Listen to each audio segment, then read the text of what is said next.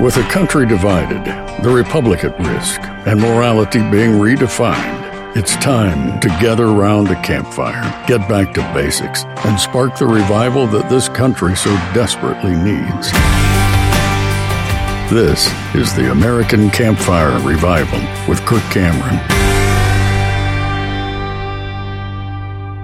We are going to talk about what God is doing on the earth through the family of faith, the power of God working through the hearts of his people to bring about life and bringing dead things to a state of revival. I really do believe that that's the only hope that we have in our country. It's the only hope that we have in our marriages. It's the only hope that we have in our children is to pray to the God of heaven and have him revive us and change us from the inside out. We don't quit in the middle of the battle. We are in a battle of good versus evil, I believe, of freedom versus tyranny. And I want to make sure that I talk a little bit with you tonight about the things that we have learned over the last 100 days, not as a redo or a resurrection of those time that we had earlier this year, but to highlight and refresh these things and put them to the forefront of your memory as we go through what could be the darkest time of our year. The most difficult and trying days could still be ahead. You know, I think about what I'm seeing come through my phone feed.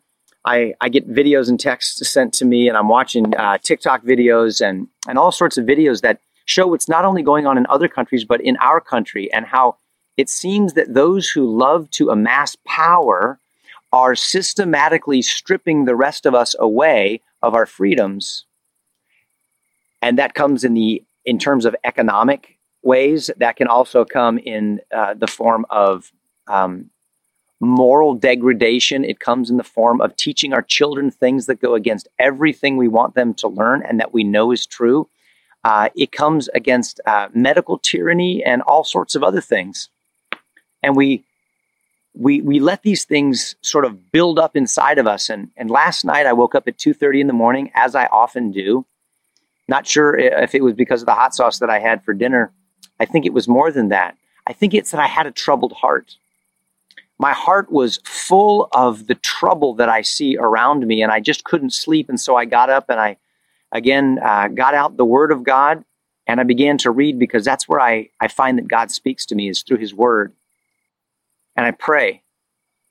And he says that those are the two weapons that we have against a troubled heart.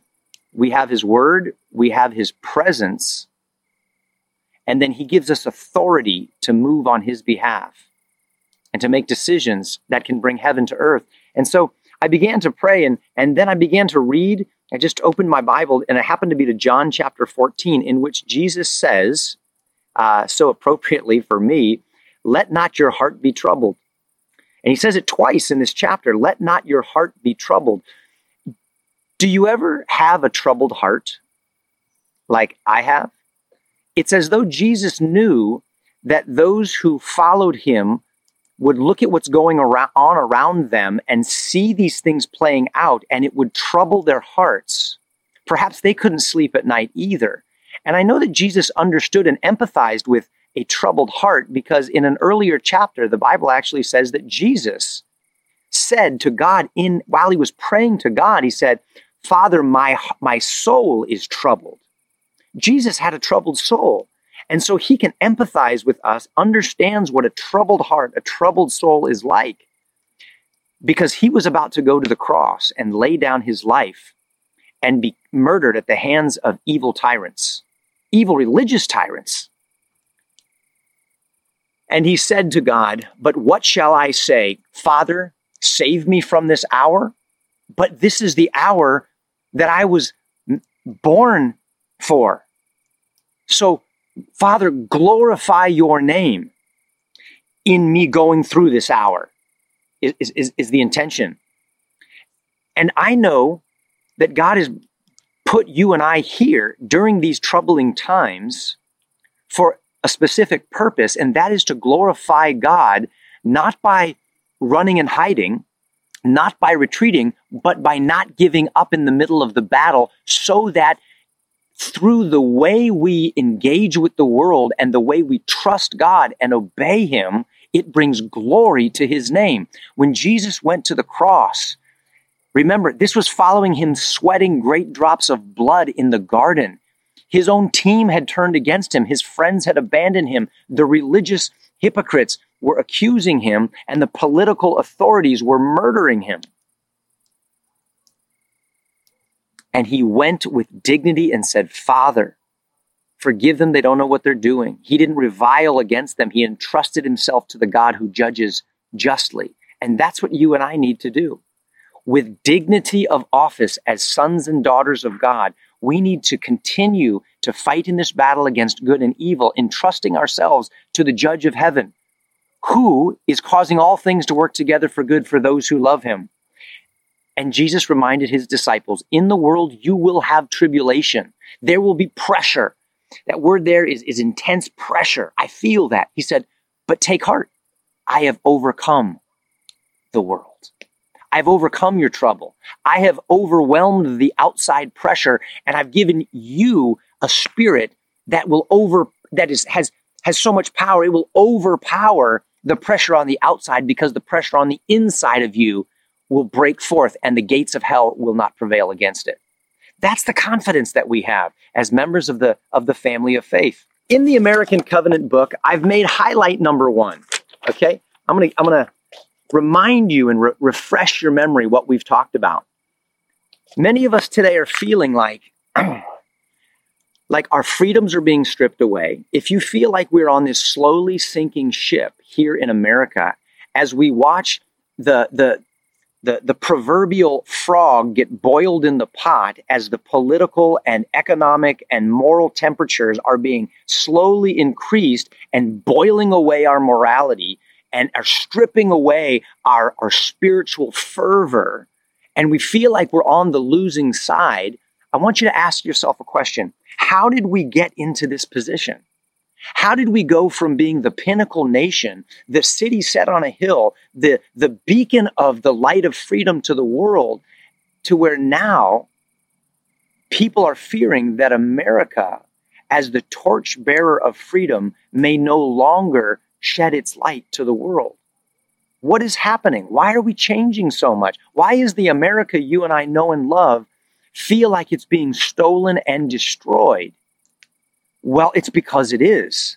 I believe that there is a concerted effort to make us forget our past.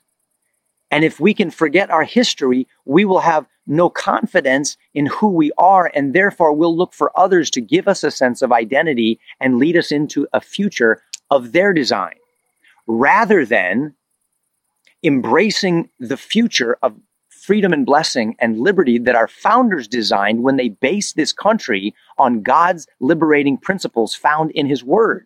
And they gave their lives for those principles. Okay? The reason that we've strayed away from these principles is, to put it bluntly, we have forgotten the original American covenant.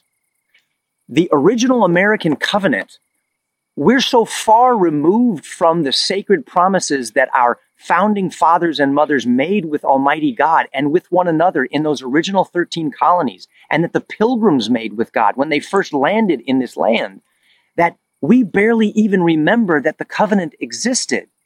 We don't really know what a covenant is, and we certainly don't understand its meaning. And that's largely because, well, 2 reasons. There are those who want to cancel the meaning of the culture and rewrite our history so that we do forget about it. And then it's also partly our own fault. Hey guys, it's Kirk here. Did you know that another option to traditional insurance even exists out there? I get that it may come as a surprise, since we're so conditioned to think traditional insurance is our only option, but that's simply not true. My family has been using Christian Healthcare Ministries over the last several years, and I cannot recommend them enough to other like-minded believers looking to do things differently than what we've been told to do. CHM is the faith-based alternative to insurance. And most importantly, with CHM, we know that our money is going to help other fellow Christians when they're in need.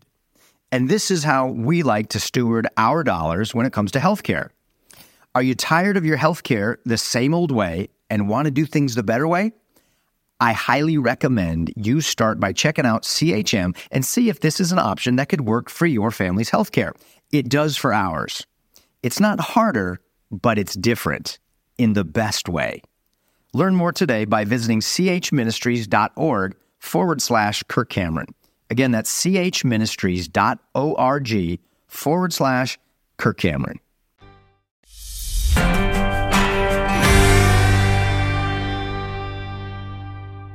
And here's what I mean by that.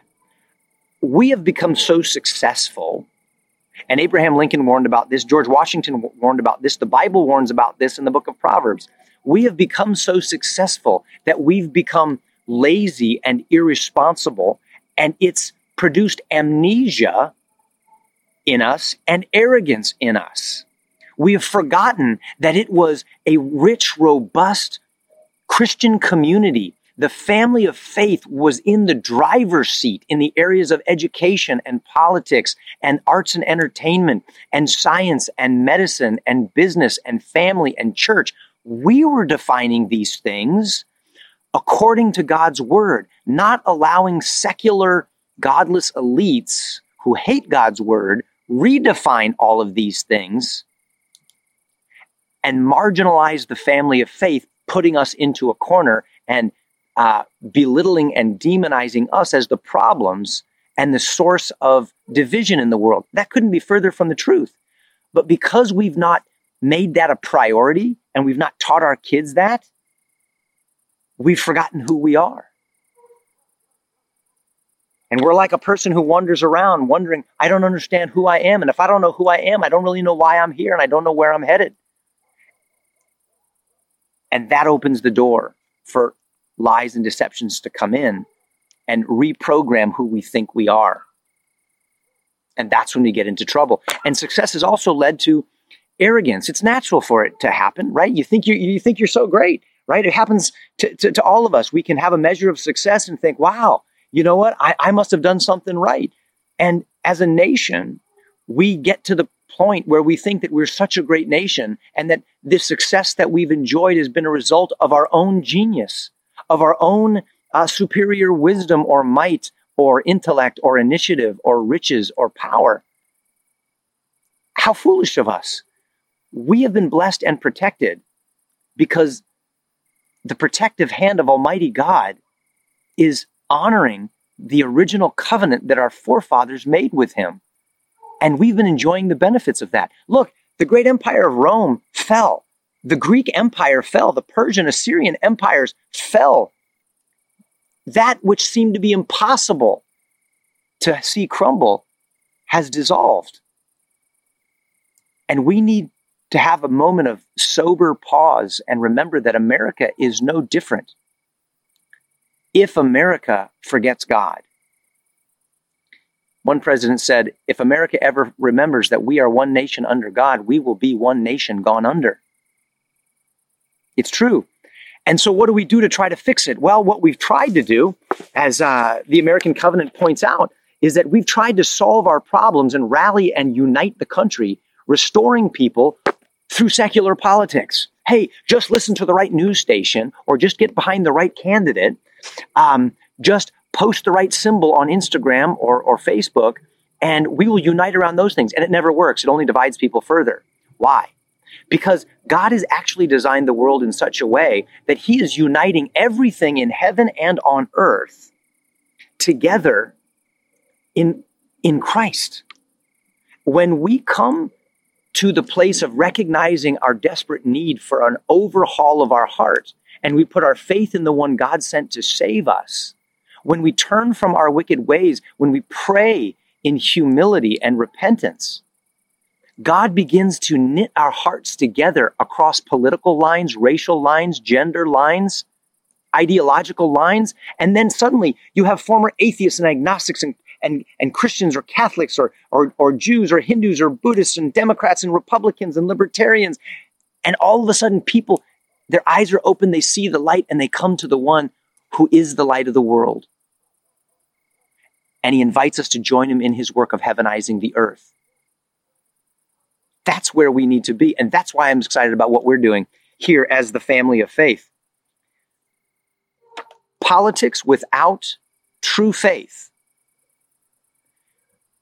becomes merely a power grab and a platform of manipulation that even uses big power church religion to control and divide people.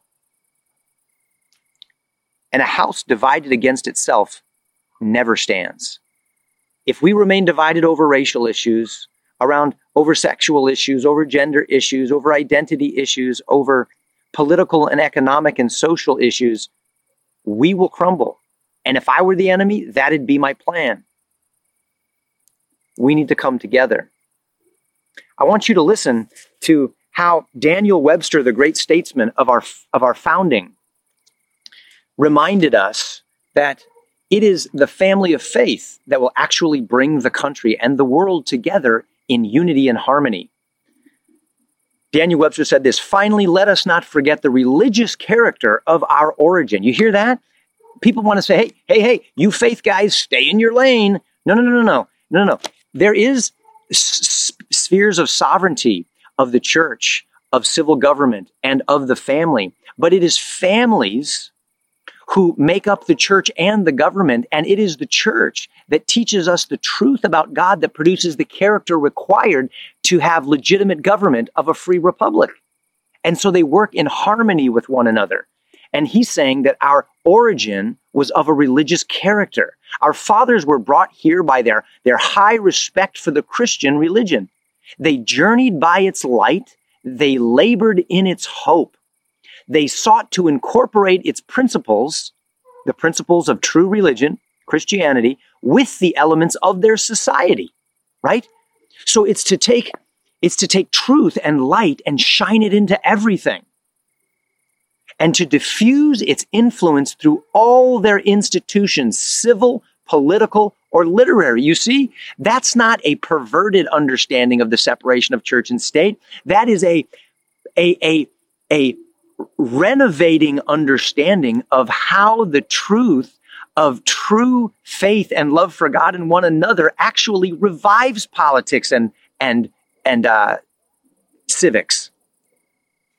Let us cherish these sentiments, not demonize them, but cherish them and extend this influence still more widely. To where? To our children's education, to the arts and sciences, like what they're doing with the riot and the dance, into arts and TV shows and documentaries. Why? Because in the full conviction, it is the happiest society. You want a happy society? Here it is. The happiest society, according to our founders, is the one that partakes in the highest degree of the mild and peaceful spirit of Christianity. Do you see that? So that's our solution. If we don't want our hearts to be troubled, we need to believe in God. We need to obey his word, and he gives us his peace, not like the world gives us through a pint of beer or a hit on some weed. That is called self-medication that may give temporary relief from trouble. Not really, you just don't feel it anymore. You're not thinking about it.